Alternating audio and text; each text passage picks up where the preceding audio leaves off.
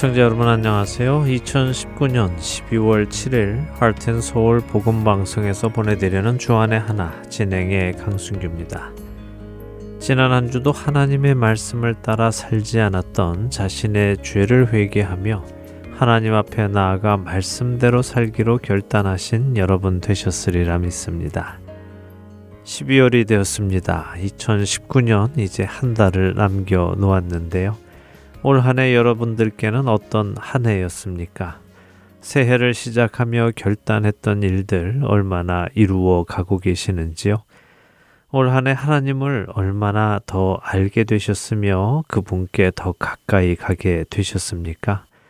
올 한 해 얼마나 예수님을 닮게 되셨는지 우리 각자가 자신의 한 해를 돌아보기 원합니다.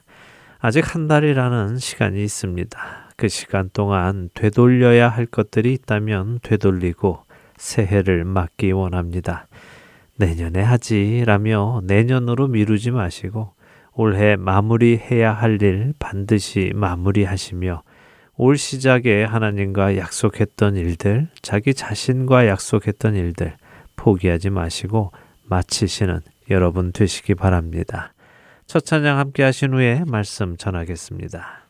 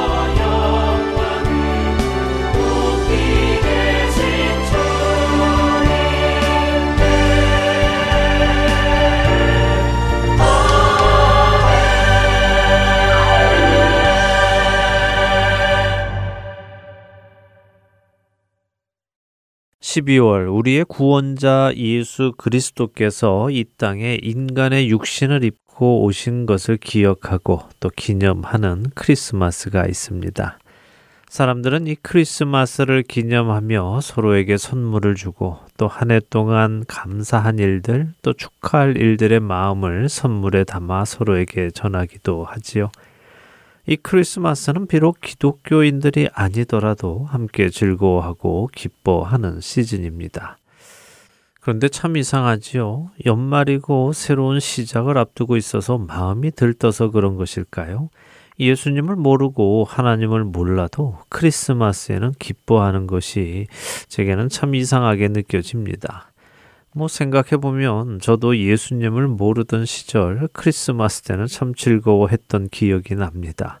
무언가 선물을 받는다는 것과 연말 연시여서 그런지 엄하셨던 아버지께서도 이때만은 많이 놀러 다녀도 크게 나무라지 않으셔서 더욱 열심히 놀았던 것 같은데요. 물론 비기독교인, 다시 말해 예수님을 모르는 사람들이야 그렇게 다른 이유로 기뻐할 수 있겠지만 예수님을 아는 사람들은 크리스마스를 기뻐하는 이유가 예수님을 모르는 사람들과는 전혀 달라야 하지 않을까요? 어떠십니까, 여러분? 여러분은 이 크리스마스를 왜 기뻐하십니까? 여러분이 크리스마스를 기뻐하는 데에는 어떤 이유가 있으신지요? 분명 우리를 구원하기 위해 이 땅에 예수 그리스도께서 오셨기에 기쁜 일일 텐데 과연 그 구원이란 무엇으로부터의 구원을 뜻한다고 여러분은 생각하십니까? 우리는 분명 그 무엇으로부터의 구원에 감사하고 기뻐해야 하는데 그 무엇으로부터의 구원이 무엇인지 분명히 알지 못한다면 어떻게 감사할 수 있을까요?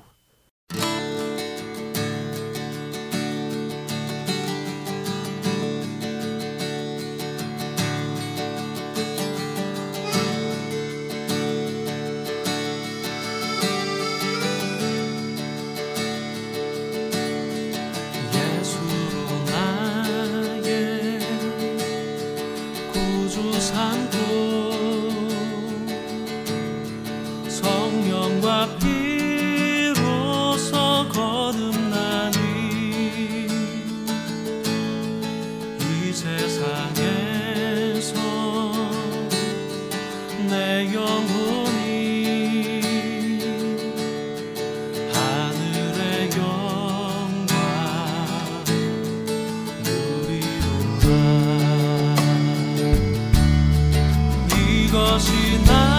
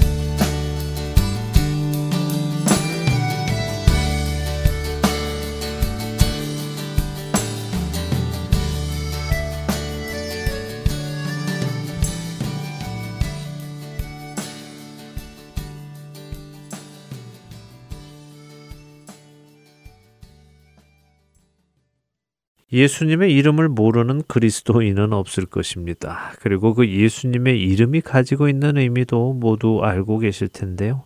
그래도 한번 생각해 보기 원합니다. 예수라는 이름은 히브리어 여호수아에서 온 이름입니다. 여호수아는 여호와 혹은 야외라는 하나님의 이름과 자유하게 하다 또는 옮긴다라는 의미의 야샤라는 단어가 합쳐진 단어이지요. 그래서 여호수아는 하나님께서 자유하게 하신다, 하나님께서 구원하신다, 하나님께서 옮기신다 하는 의미를 가지고 있습니다. 여기서 구원한다라는 야샤라는 단어를 조금 더 살펴보지요. 야샤는 복수하다라는 의미도 있고요. 구해주다, 옮겨주다, 승리하다, 도와주다, 안전하게 하다 하는 의미를 가진 단어입니다. 그러니 여호수아라는 말의 의미는 더 확대될 수 있겠죠. 하나님께서 구해 주신다. 하나님께서 옮겨 주신다. 하나님께서 승리하게 하신다. 하나님께서 도와주신다. 하나님께서 안전하게 해 주신다는 등 말입니다. 예수님은 바로 이런 의미의 이름을 가지신 분입니다. 예수님을 통해 하나님께서 우리를 구해 주시고 도와주시고 안전하게 해 주시고 승리하게 해 주시고 옮겨 주시죠. 그런데 우리를 무엇으로부터 구해주시고 도와주시고 안전하게 해주시고 승리하게 해주시고 옮겨 주실까요? 마태복음 1장 21절을 읽어 드리겠습니다. 아들을 낳으리니 이름을 예수라 하라. 이는 그가 자기 백성을 그들의 죄에서 구원할 자이심이라 하니라. 약혼녀 마리아가 임신을 했다는 소식을 천사는 마리아와 약혼한 요셉에게 전합니다. 그리고는 그 아이의 이름을 예수라고 지으라고 하지요. 그리고 그 이유는 그 아이가 자기 백성을 그들의 죄에서 구원할 것이기에 그렇다는 것입니다. 자기 백성을 어디에서 구원한다고 하십니까? 그렇습니다. 그들의 죄에서 구원한다고 하십니다. 세상에서 구원하는 것이 아니고 사망에서 구원하는 것도 아니고 악에서 구원하는 것이 아니라 죄에서 구원한다고 하십니다. 이것이 중요한 것입니다. 죄짐 맡은 우리 구주 어찌 좋은 친군지 걱정 근심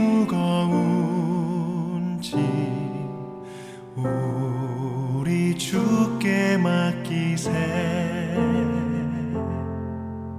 주께 고함 없는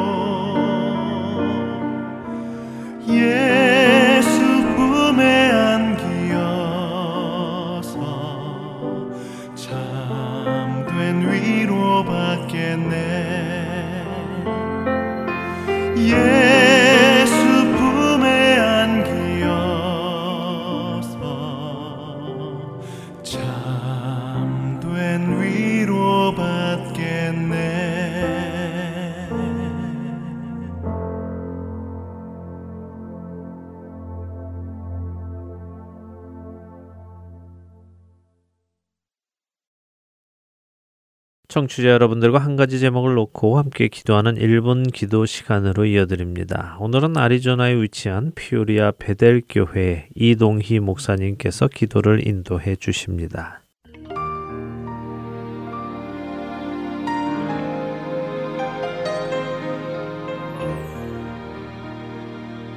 할티엔 서울 복음 방송 1분 기도 시간입니다. 저는 아리조나주 피닉스 시 인근에 위치한 피오리아 베델교회 담임 이동희 목사입니다. 오늘은 주변 사람들로 인해서 마음에 상처받은 분들을 위해 기도하려고 합니다. 우리는 살면서 필수적으로 주변의 사람들과 인간관계를 맺을 수밖에 없고 그 과정에서 상처를 입게 되는 경우가 있습니다. 그 이유는 상대방이 내 생각과 같지 않기 때문입니다. 그래서 나의 말과 행동으로 다른 사람에게 상처를 입히기도 하고 반대로 다른 사람들의 말과 행동 때문에 상처를 받기도 합니다. 상처를 받게 되면 보통은 그 사람과의 관계가 단절됩니다. 의도적으로 관계가 단절되기도 하고 또 자연스럽게 관계가 끊어지기도 하는 것입니다. 그래서 나에게 상처를 준 사람과 대면하지 않게 되면 우선적으로 더 이상의 상처는 받지 않게 됩니다. 그러나 받은 상처는 치유가 되지 않고 수면 아래로 가라앉게 되는 것을 봅니다. 그러다가 어느 순간에 비슷한 상황이 생기면 그 상처가 불쑥 표출됩니다. 이런 면에서 우리가 인간관계 속에서 상처를 주고받는 일은 어쩔 수 없지만 그것을 처리하는 과정이 대단히 미성숙한 것을 보게 됩니다. 그러면 우리의 상처는 어떻게 처리해야 할까요? 시편 147편 3절을 보면 하나님께서는 상심한 자들을 고치시며 그들의 상처를 싸매시는도다 라고 말씀합니다. 궁극적으로 우리를 치료하시는 하나님께 나아가 그 상처를 치유받아야 하는 것입니다. 내 마음에 받은 상처로 분노가 생기지 않도록 기도해야 하고 내가 받은 상처로 인해서 다른 사람들에게 똑같은 상처를 주지 아니하도록 기도해야 할 것입니다. 사람의 힘으로 우리가 받은 상처들은 해결되지가 않는 것입니다. 오늘 이 시간 주변에 있는 분들 중 상처받은 분들이 있다면 그들을 위해서 기도하고 나 자신이 상처받은 영혼이라면 내 상처를 하나님 앞에 맡기고 치유해 주시도록 기도해야 할 것입니다.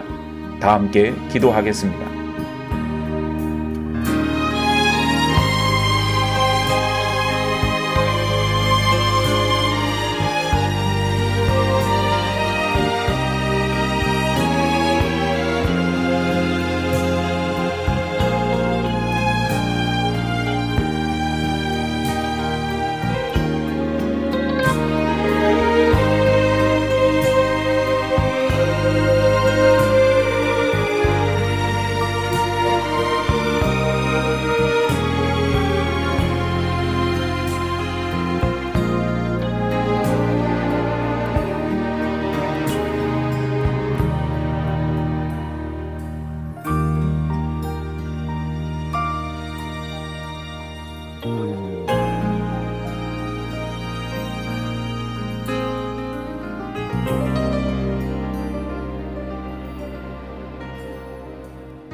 하나님 아버지, 우리는 연약한 존재들입니다.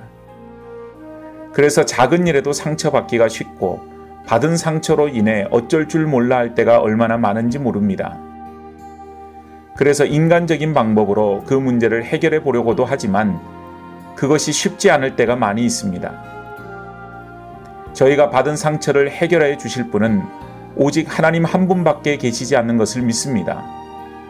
오셔서 저희의 상처를 치유하여 주시고 저희가 회복됨으로 저희의 상처가 다른 이들을 상하지 않도록 도와 주시옵소서.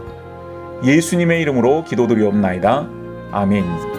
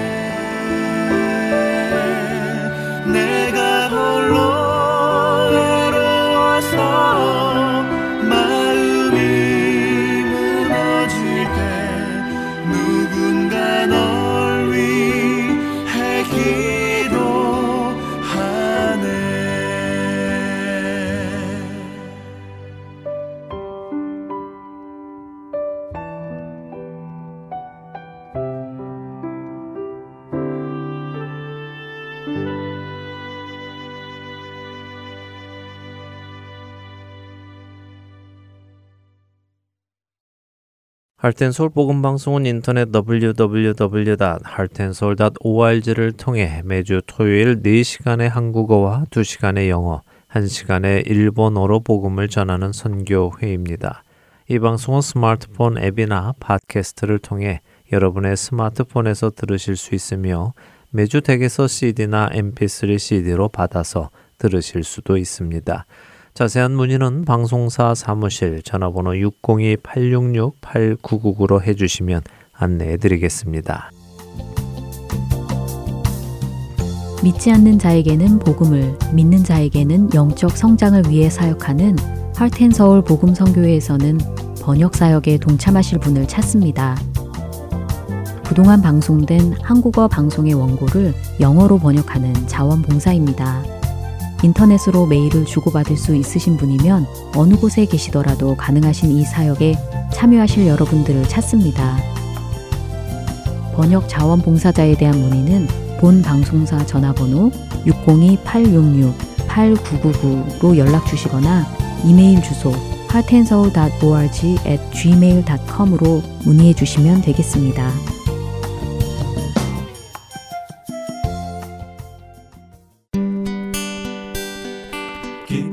소식 사랑으로 땅끝까지 전하는 아랜소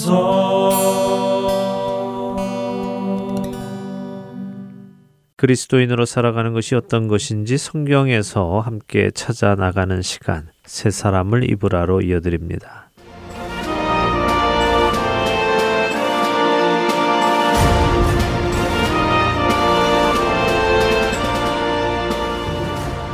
애청자 여러분 안녕하세요. 에베소서를 중심으로 새롭게 태어난 그리스도인이란 어떤 사람인지 함께 알아가는 프로그램 새 사람을 입으라 진행의 민경원입니다. 네, 여러분 안녕하세요. 강승규입니다. 지난 시간에는 요즘 시대에 잘못 퍼져 있는 가치관, 난 이렇게 태어났다. 하나님께서 날 있는 그대로 사랑하신다는 것이 어떻게 왜곡되어 받아들여지고 있는지를 나누었습니다. 네, 요즘 시대는 하나님께서 날 있는 그대로 사랑하신다는 것이 마치 내가 있는 그대로 사랑받을 만큼 괜찮은 존재라고 믿고 있는 것처럼 보입니다.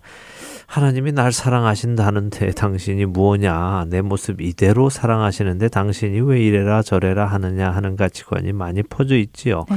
그러나 말씀드린 대로 하나님께서 날 있는 그대로 사랑하신다는 것은요, 내가 사랑받을 만한 존재라는 것이 아니라 하나님의 사랑이 사랑받지 못할 존재, 즉 하나님을 거역하고 오히려 마귀를 쫓아 살던 우리 같은 존재임에도 불구하고 하나님께서 사랑하셔서 그 아들을 보내셨다는 것에 포커스가 맞추어져야 하는 것입니다. 네, 자격 없는 우리를 사랑해 주시는 하나님께 감사하여 우리가 우리의 죄에서 돌이키고 나오는 것이 맞는 일이죠. 그럼요. 그래서 세상 사람들은 나는 이렇게 태어났다. 영어 노래까지 있잖아요. I was born this way. 이렇게 태어났으니까 음. 바꾸지 말고 그대로 살아라 하는 것이 세상의 가치관입니다. 네.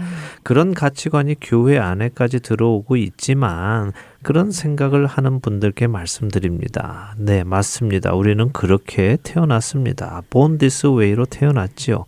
그래서 born again 다시 태어나야 하는 것입니다. 거듭나야 하나님의 나라를 볼 수 있는 것이죠. 세상의 그런 미혹에 제발 넘어가지 마시기 바랍니다. 이러한 미혹은 오늘날만 있는 것이 아니라 예전에도 있었지요. 네, 그러게요. 사도 바울이 에베소에 편지를 쓰는데 에베소 교인들 사이에 그런 미혹이 있었던 것으로 보입니다. 네. 음행하고 더럽고 탐하고 우상 숭배하고 해도 다 구원받고 하나님의 자녀가 된다고 누군가는 미혹했던 것 같아요. 그러나 사도 바울은 누구든지 그런 헛된 말로 너희를 속이지 못하게 하라고 엄하게 꾸짖지요. 네, 꾸짖는 정도가 아니라 하나님의 진노가 임한다고까지 경계합니다. 자, 이제 우리는 더 이상 어둠에 사는 자들이 아니라 빛 안에 살기에 빛의 자녀처럼 살아야 한다고 하셨습니다. 그리고 우리가 살아가며 늘 주를 기쁘시게 할 것이 무엇인가 생각하며 살아야 한다고 하는 것까지 우리가 지난 시간에 살펴보았는데요. 네. 사실 에베소 교회의 이런 모습은요, 에베소 교회에만 있던 일은 아닙니다. 고린도 교회에도 있었죠. 고린도전서 6장도 잠시 읽어보고 넘어가는 게 좋겠습니다. 고린도전서 6장 9절에서 11절 읽어보도록 하겠습니다. 네. 불의한 자가 하나님의 나라를 유업으로 받지 못할 줄을 알지 못하느냐. 미혹을 받지 말라. 음행하는 자나 우상 숭배하는 자나 간음하는 자나 탐색하는 자나 남색하는 자나 도적이나 탐욕을 부리는 자나 술 취하는 자나 모욕하는 자나 속여 빼앗는 자들은 하나님의 나라를 유업으로 받지 못하리라. 너희 중에 이와 같은 자들이 있더니 주 예수 그리스도의 이름과 우리 하나님의 성령 안에서 씻음과 거룩함과 의롭다 하심을 받았느니라. 네. 네, 에베소서보다 더 자세한 죄의 목록이 나오는군요. 네, 그렇죠. 예, 불의한 자, 곧 의롭지 못한 자들은 하나님의 나라를 유업으로 받지 못한다고 말씀하며 시작합니다. 그럼 하나님의 자녀가 되지 못한다는 말씀이죠? 네, 말씀드린 대로 유업은 자녀가 받는 것이니 하나님의 나라를 유업으로 받지 못한다는 말은 하나님의 자녀가 되지 못한다는 말씀이죠. 자, 이런 불의한 것에는 어떤 것이 있다고 하십니까? 음행, 우상숭배, 간음, 탐색, 남색, 도적, 탐욕을 부리는 것, 술 취하는 것, 모욕하는 것, 속여 빼앗는 것. 와, 많이 있네요. 네, 많지요. 네. 자, 그런데 지금 이 고린도전서 6장 9절과 10절에 나열된 죄의 목록 중에는 우리가 사는 이 시대에는 죄라고까지 인정하지 않는 것들도 목록에 포함되어 있습니다. 어, 그러게요. 뭐 술 취하는 것, 남을 모욕하는 것, 이런 것까지 하나님의 자녀가 되지 못하는 죄라고 말하기에는 뭔가 조금 너무하다는 음. 생각도 드실 것 같습니다. 사실 요즘 세대들 사이에는 술 마시는 것이 죄는 아니다 하는 생각이 많이 퍼져 있거든요. 네, 놀랍게도 그렇죠. 네. 성경이 술 취하지 말라고 했지 언제 술 먹지 말라고 했느냐 하는 주장도 네. 많이 듣습니다. 네. 또 예수님도 술 드셨다 하는 사람들도 있습니다. 뭐 지금 이 시간이 술에 대한 논쟁을 벌이는 시간은 아니니까 자세하게 이야기하지는 않겠습니다. 물론 말 그대로 하면 그런 주장이 틀린 것은 아닙니다. 성경이 술 취하지 말라고 했지 술 마시지 말라고는 하지 않으셨지요. 네. 그래서 취하지 않게 마시겠다는 분들이 계시면 저는 마시라고 권면해 드립니다. 그러나 우리가 성경을 자기가 원하는 것만 골라서 따르고 원치 않는 것은 따르지 않고 하면 안 되겠죠. 네, 물론이죠. 자기 입맛에 맞는 말씀만 골라서 따른다면 그것은 온전한 100%의 순종이 아니죠. 맞습니다. 그러니 그렇게 말씀하시는 분들 술 취하지 말라고 했지 언제 술 먹지 말라고 했느냐 하시는 분들께 에베소서 5장 18절 말씀을 제가 읽어 드릴게요. 술 취하지 말라 이는 방탕한 것이니 이렇게 말씀하시죠. 네. 그래서 이 구 절을 근거로 술 취하지 말라고 했지 마시지 말라고는 안 했다라고 주장하시니까 제가 그렇게 받아들이겠습니다. 대신에 그 말씀 이후에 나오는 구절도 받아들이시면 좋겠네요. 술 취하지 말라 이는 방탕한 것이니 대신 무얼 하라고 하십니까? 오직 성령으로 충만함을 받으라라고 하시지요. 아, 네. 그러니까 성경이 술 취하지 말라고 했지 술 먹지 말라고 하지는 않았다는 것만 주장하지 말고 그 말씀 끝에 나오는 성령으로 충만함을 받으라라는 말씀도 받아들이라는 말씀이군요. 네, 그렇죠. 네. 적어도 한 구절에 나오는 말씀은 다 인용해야지 반만 인용해서 어. 본인이 원하는 데에 사용해서야 되겠습니까? 네. 좋습니다. 술 취하지 않게 드시면 괜찮습니다. 그렇게 하세요. 그러나 성령으로 충만함 받으셔야 됩니다. 그렇죠? 자, 또 예수님께서도 술 마셨다고 하시는 분들도 마찬가지입니다. 예수님께서는 마지막 만찬을 제자들과 하시면서 포도주를 나누신 후에 이렇게 말씀하십니다. 마태복음 26장 29절입니다. 그러나 너희에게 이르노니 내가 포도나무에서 난 것을 이제부터 내 아버지의 나라에서 새 것으로 너희와 함께 마시는 날까지 마시지 아니하리라 하시니라. 자, 예수님께서 뭐라고 하시나요? 하나님 아버지의 나라에서 새 것으로 누구와 함께요? 너희와 함께. 그러니까 제자들이네요. 네, 제자들과 함께 마시는 날까지 마시지 않겠다고 하시지요. 음.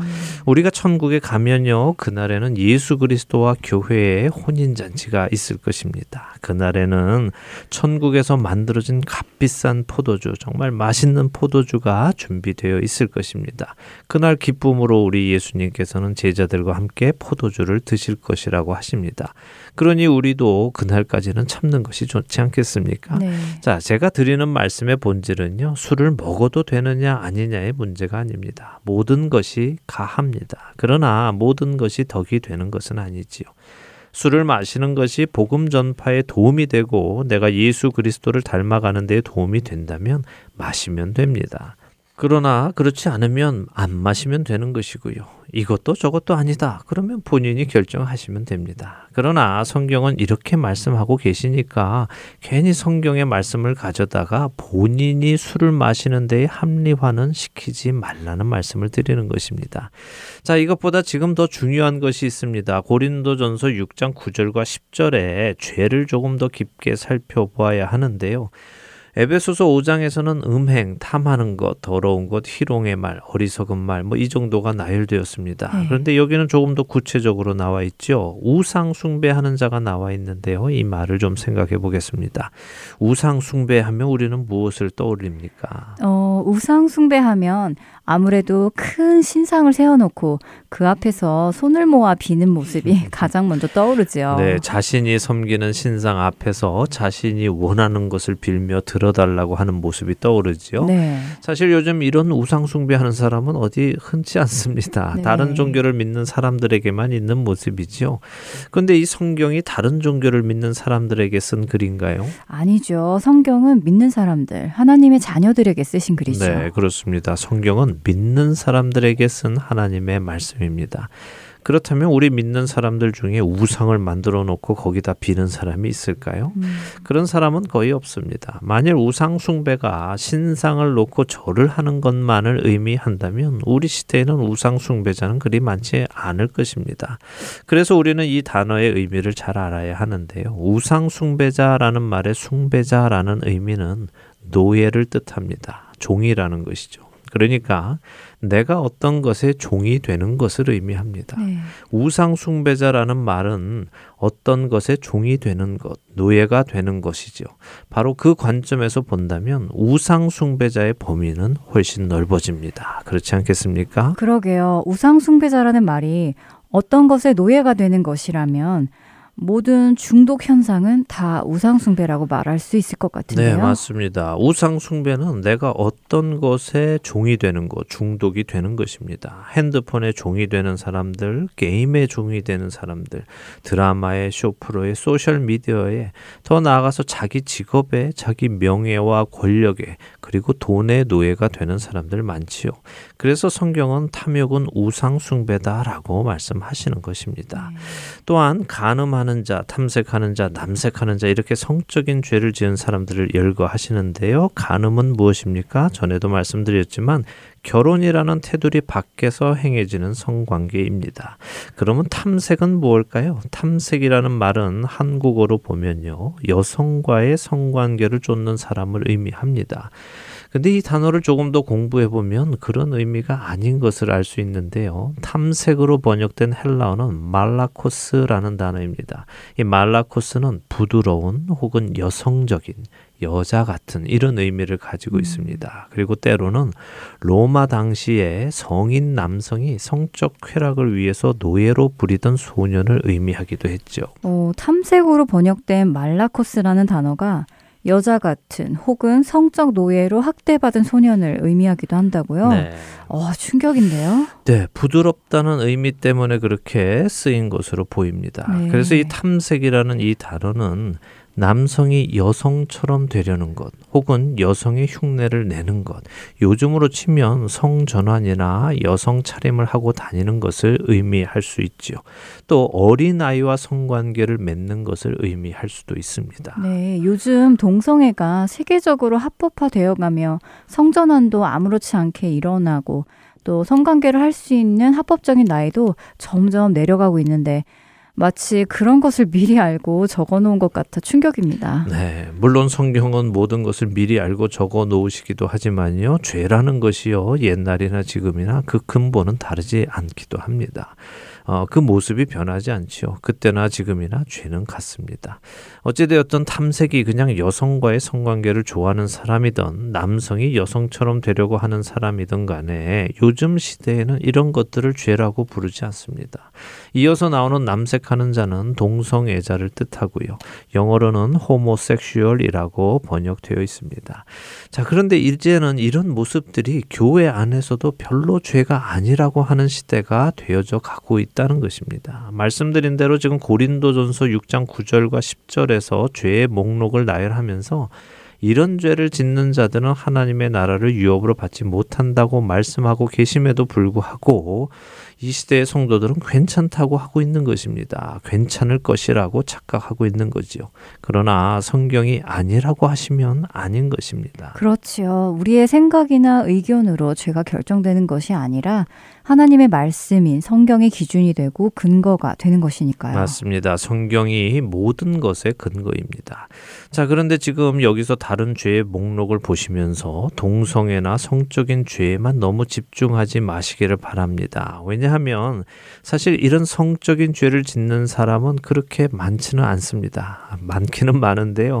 다른 죄에 비해서 적다는 말씀을 드리는 것입니다. 사람들은 흔히 이렇게 충격적인 죄를 접하고 나면요. 자신이 만일 그 죄를 짓고 있지 않으면 자신은 또 별 문제가 없다고 생각하게 되고 다른 죄를 짓고 있는 사람들을 멸시하면서 자신은 의롭다고 생각하는 문제가 일어나게 됩니다. 하긴 그런 모습이 우리 안에 없지 않지요. 자신도 죄인이면서 적어도 자신이 짓지 않는 죄를 짓는 사람들을 멸시하고 무시하는 교만한 모습이 우리 안에 있다는 것을 저도 인정합니다. 네, 우리 모두에게 그런 모습이 조금씩이라도 다 있습니다. 네. 그렇게 본질을 다시 보기 원합니다. 분명 고린도전서 6장 9절과 10절은 다른 무언가의 종이 되는 우상 숭배, 남의 것을 훔치는 도둑질, 무언가 더 가지고 싶어 하는 탐욕, 술 취하는 것, 남을 모욕하는 것. 여기서 모욕하는 것은 남에게 말로 학대하는 것을 의미합니다. 어, 또 모욕하는 것, 속여 빼앗는 것 등을 간음, 탐색, 동성애와 같은 죄로 나열을 합니다. 이 중에 내가 어떤 죄를 하나라도 짓고 있다면 둘, 셋 혹은 다 짓고 있는 사람보다 내가 더 우월하거나 더 나은 사람이 되는 것은 아닌 것입니다. 어, 너는 두 가지 죄를 짓는데 나는 하나만 지으니까 내가 더 의롭다 하는 것이 아니라는 말씀이죠. 그럼요. 하나를 짓던 둘을 짓던 또 모두 다 짓던 내가 죄 안에 있으면 하나님의 자녀가 될 수 없는 것입니다. 고린도전서 6장도 똑같이 말씀하시죠. 11절 다시 한번 보세요. 너희 중에 이와 같은 자들이 있더니 주 예수 그리스도의 이름과 우리 하나님의 성령 안에서 씻음과 거룩함과 의롭다 하심을 받았느니라라고 하시죠. 그렇네요. 전에는 이런 사람들이 있었지만 이제는 예수 그리스도의 이름으로 성령 안에서 씻음과 거룩함과 의롭다 하심을 받았으니 더 이상 그렇게 살지 않는다는 말씀이네요. 맞습니다. 부디 어느 누구도 여러분들을 미혹하지 못하도록 하시기 바랍니다. 그리스도 안에서 새 사람이 되었으면 예전의 모든 것은 버리고 새 사람이 되어 살아가야 합니다.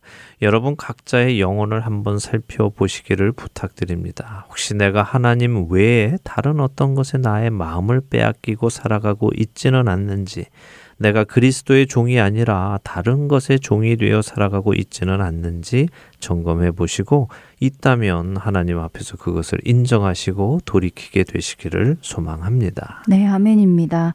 그렇게 우리 각자를 날마다 돌아보고 점검해 나가야 하리라 생각됩니다. 하나님의 나라를 유업으로 받으려면 말이지요. 그렇게 점검하시는 우리 모두 되기를 바라며 새 사람을 입으라 오늘 순서 마치도록 하겠습니다. 한 주간도 주 안에서 깨어 계시기를 바랍니다. 다음 주에 뵙겠습니다. 안녕히 계십시오. 안녕히 계세요.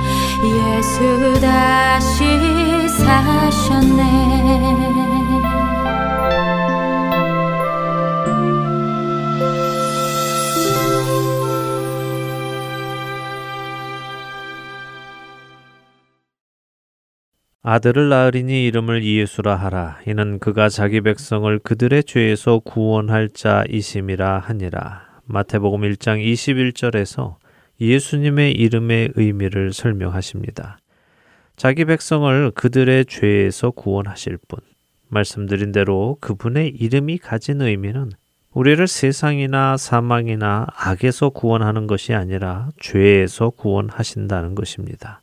물론 이 말씀이 예수님께서 우리를 멸망할 세상으로부터는 구원하시지 않으신다는 말씀은 아닙니다. 사망이나 악에서는 구원하지 않는다는 말씀이 아니지요. 예수님은 우리를 멸망할 세상에서 또 영원한 사망에서 그리고 악에서도 구해 주시는 분입니다.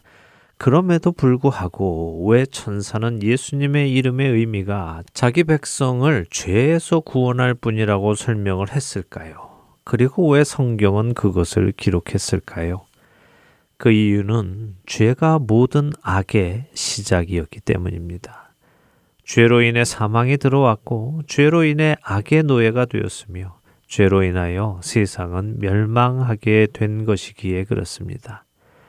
인간이 죽는 존재, 하나님과 멀어진 존재, 악을 따르는 존재가 된 이유는 태초에 죄를 지었기 때문입니다. 죄란 하나님의 말씀을 어기는 것입니다. 하나님의 말씀을 따르지 않는 것이지요. 예수님께서 오신 이유는 바로 이것입니다. 하나님의 말씀을 어긴 우리, 하나님의 말씀을 따라 살지 않는 우리 대신 하나님의 말씀에 순종하고 하나님의 말씀을 따라 살아가심으로 온전한 의를 이루시고 온전한 의를 이루신 그분이 아무 죄도 없이 십자가에 죽으심으로 우리를 더 이상 죄의 노예로 살지 않고 의의 자녀로 살도록 하시기 위한 말입니다. 이것이 사실이라면, 그리고 이것이 성경이 말씀하시는 예수 그리스도께서 이 땅에 오신 이유라면, 우리 각자는 예수 그리스도께서 오신 그 이유가 내 안에 이루어졌는지를 살펴보아야 할 것입니다. 여러분은 예수님을 구주로 영접하셨습니까? 예수님을 구주로 영접했다는 것은 지옥 가지 않고 천국 간다는 의미 이전에 사망에서 생명으로 옮겨졌다는 의미 이전에 죄에서 자유하게 되어 이제는 의인처럼 살아간다는 의미가 먼저 있는 것입니다. 사랑하는 할텐 서울 복음 방송 애청자 여러분, 여러분은 예수님께서 이 땅에 오신 이유를 이루며 살아가고 계십니까? 자기 백성을 그들의 죄에서 구원하기 위해 이 땅에 오신 예수님을 구주로 영접하여 그분의 백성이 되어 여러분의 죄에서 구원받고 살고 계시는지요? 이전에는 세상 낙을 기뻐했고, 이전에는 내 육신을 즐겁게 하는 것들을 따라 했다면, 이제는 그것들을 미워하고, 그것들에서 떠나 그것들과 싸우며, 날 위해 생명 주신 그분을 위하여 내 생명을 드리며 살아가고 계십니까? 만일 우리가 예수님을 올바로 안다면 우리는 그 예수님을 죽인 우리의 죄를 미워할 수밖에 없을 것입니다. 우리를 위해 이 땅에 육신을 입고 오신 예수 그리스도를 기억하는 12월. 그분이 오신 목적이 내 안에 이루어져 가고 있는지 확인하며 또 확증하며 살아가는 저와 애청자 여러분이 되시기를 바랍니다. 그렇게 될 때 그분이 진정한 구원하시는 여호와 하나님이심을 우리의 삶으로 증명하게 될 것입니다. 세상이 연말 연시로 느슨해질 때 예수님의 그리스도 되심을 삶으로 나타내시는 저와 여러분 되시기를 소망하며 오늘 주안의 하나 여기에서 마치도록 하겠습니다. 함께 해주신 여러분들께 감사드리고요. 저는 다음 주 이 시간 다시 찾아뵙겠습니다. 지금까지 구성과 진행의 강순기였습니다. 애청자 여러분, 안녕히 계십시오.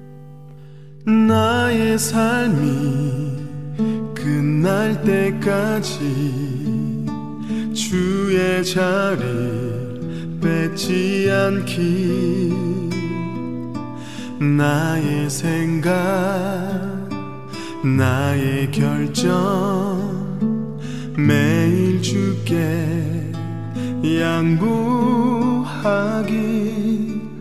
나의 숨이 꺼질 때까지 주의 말씀 덮지 않기. 나의 의지 나의 판단 말씀이 기초가 되기를. 내가 드러나고 있을 때 내가 높아지고 있을 때 내가 스스로 멈춰서 주보다 내가 눈에 띄지 않기를 드러나고 싶은 이 마음 높아지고 싶은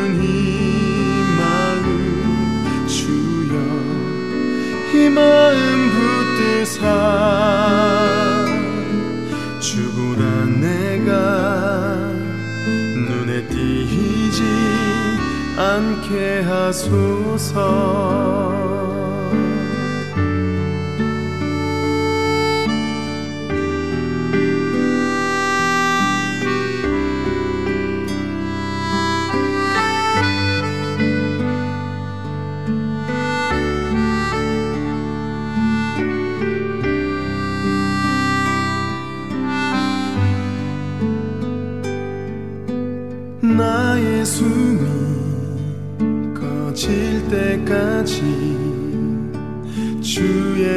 말씀 덮지 않기 나의 의지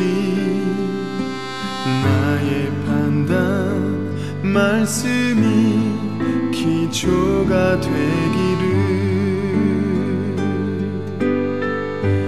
내가 드러나고 있을 때 내가 높아지고 때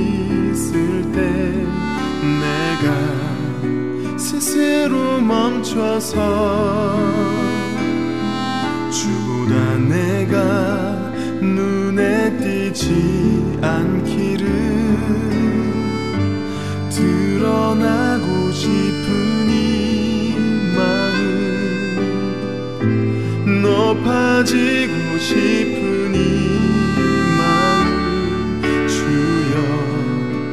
마음 붙드사 주보다 내가 눈에 띄지 않게 하소서.